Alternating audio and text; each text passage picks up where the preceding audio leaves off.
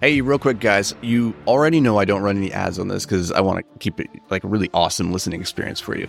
But I do have an ask. I'd love it if you could just help me spread the word so we can help more entrepreneurs, creatives, and high performers just make more money with less stress and more fulfillment. So, the best way that you can help me do that is by reading, reviewing, and sharing this podcast.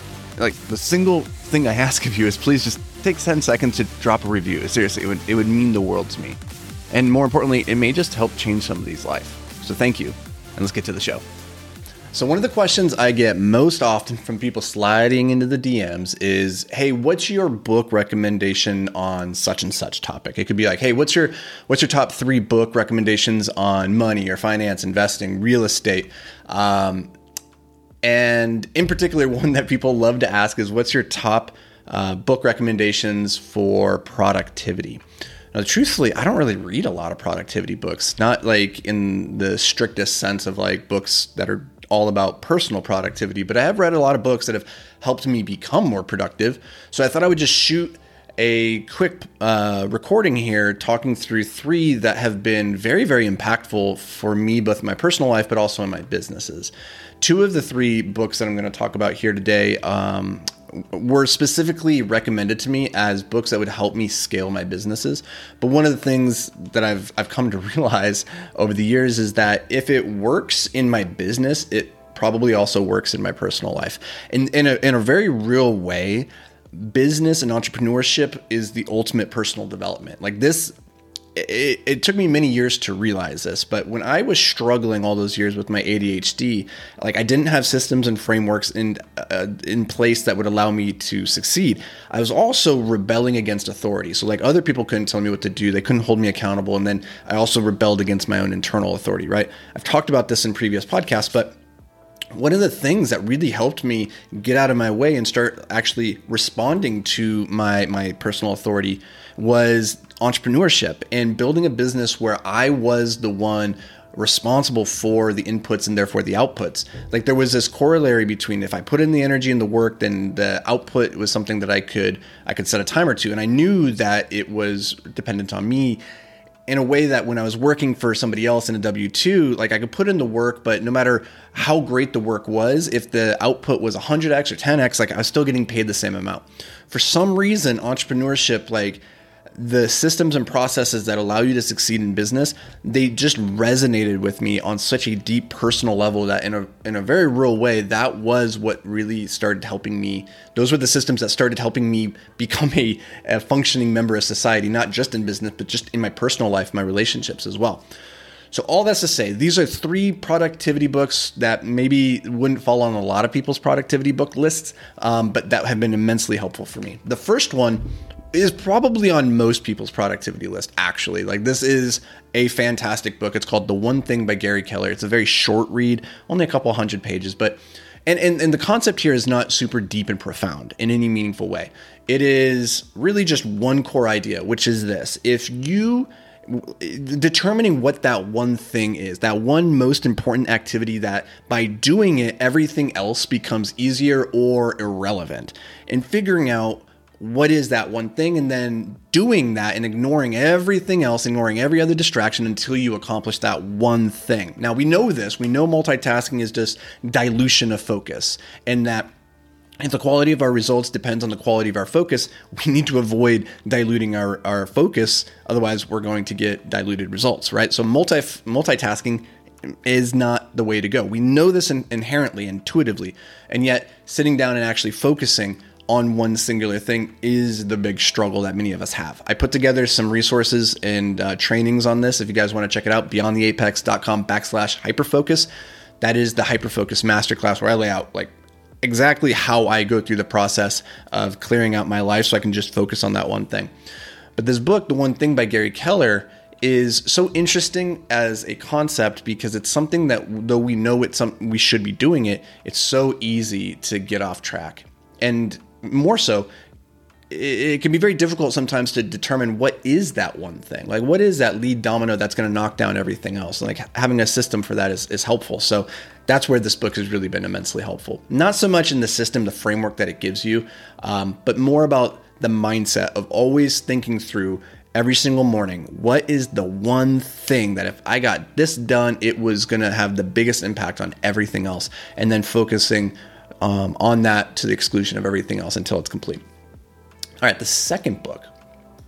And this is one that is probably not on anybody else's productivity list, so you're welcome. It is called The Goal, a process of ongoing improvement by a gentleman named uh, Eliyahu Goldratt. This book is kind of like an underground cult classic. It's it's the name, the goal, a process of ongoing improvement has nothing to do with personal development.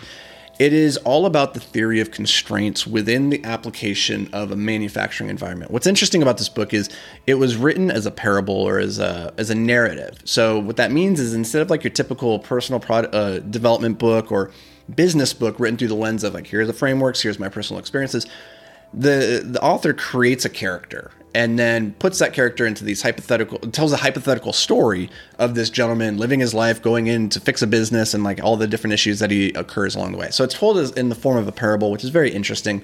Um, but the whole the whole book is really around the idea of the theory of constraints which is that a system will only grow until it reaches the limit of its constraints. And so you've heard you know the the chain is only as strong as its weakest link that is this idea. And I read this book when we were building our manufacturing company, Escape Climbing, and it came at a very pivotal time because we were manufacturing is an environment all about efficiencies and like processes and trying to get everything dialed in. And it can be very easy to fo- get your focus in on one particular thing that you perceive to be the the, the the the limitation, when in reality you might be focusing on the thing that's just easiest to move out of the way.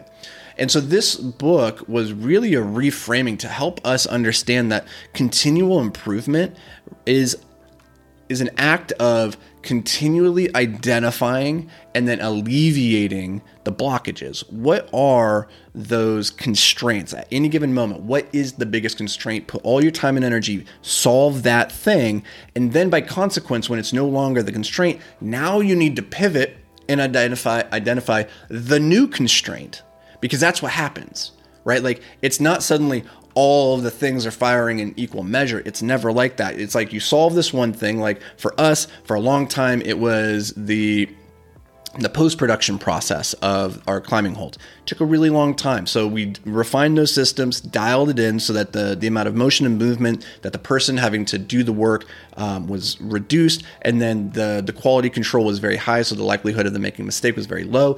So that no longer became the, the constraint. Now the constraint became how much plastic could the people inside the production room actually pour inside of an hour. And so then we had to go in there and start working through the processes. And then once we got to the point where we can't we can't physically move any faster, now the thing that's slowing us down is how long it takes for the plastic to cure. Now we started saying, okay, let's create. Uh, how can we accelerate this product, uh, this process? We could put the the holds inside of a, a baking oven for 12 hours and accelerate the the the catalytic con, um, convert uh, catalytic process within the the polyurethane. Anyway, I'm getting into the weeds. So you can see like the constraint continually moves. So the goal as, you know, an individual is to identify where in your life you are being constrained. You know, in a lot of cases for me in my life, it was in the beginning at least, um, it was money. It was money was my constraint, and it was when I really got down to, I identified I didn't have the skills necessary to go out there and make more money. And so I had plenty of time, I had plenty of ambition and hustle, but I did not have the skills necessary. And so that was the constraint. And once I had the skills, then it was a matter of applying those skills. And then once I was applying those skills, it was a matter of applying them to higher and higher leverage activities. So you can see the constraints just kind of kind of keep expanding. This book is a great way of reframing what productivity really even is. Like it's not trying to move the or like open the flow of the thing that's already flowing freely. It's trying to figure out where are you constrained in life and then alleviating that. All right, the next book and this again is guaranteed not to be on anybody's productivity list, but it was very, very helpful for me and our businesses. And we built Escape Climbing actually off the back of this book in many, many ways. It's called The Four Disciplines of Execution. And it's really a framework for understanding how to run team meetings, how to run a, a company in terms of like how do we set our quarterly and our monthly and our weekly goals? How do we have our cadence of accountabilities? How do we think through um, the prioritization of our tasks? And how do we actually execute those in a way where the team is communicating and moving forward? But this book, I still use it in my personal life, which is so interesting because it's about running a bigger team. But really, at the end of the day, you are a person of multiple personalities. Like there are, there's a lot going on inside of you. And so a book like this is, I find very helpful for uh, nighttime Anthony to communicate with daytime Anthony, to communicate with ambitious Anthony, to communicate with lazy Anthony as, as to what he should be doing at any given moment. And so I find this book very, very helpful. It's called The Four D's, uh, Four Disciplines of Execution. It's very, very good. But at the end of the day, like all of these books, they're just they're just ideas or concepts or frameworks that are helpful if you actually apply them. And in my my estimation, any book, any system, any framework can be successful if you apply it with excellence. The problem is, most people just go and consume and consume and consume. They read hundreds of books, they feel smarter, but then they never actually apply anything. And so, knowledge without application is a complete waste of time. So, don't get so hyper focused in on what the actual system is that you're using and, and is it the absolute perfect system. Instead, just commit to using a system and it'll probably get you pretty damn far. So, those are my top three productivity books. I hope you guys enjoy them. Let me know. Have you checked these out? Have you read any of these three? Uh, shoot me a message, shoot me a review, give a comment down below if you're watching this on YouTube. And uh, as always, thank you for being here. I'll catch you in the next episode. But until then, stay hyper focused, my friend.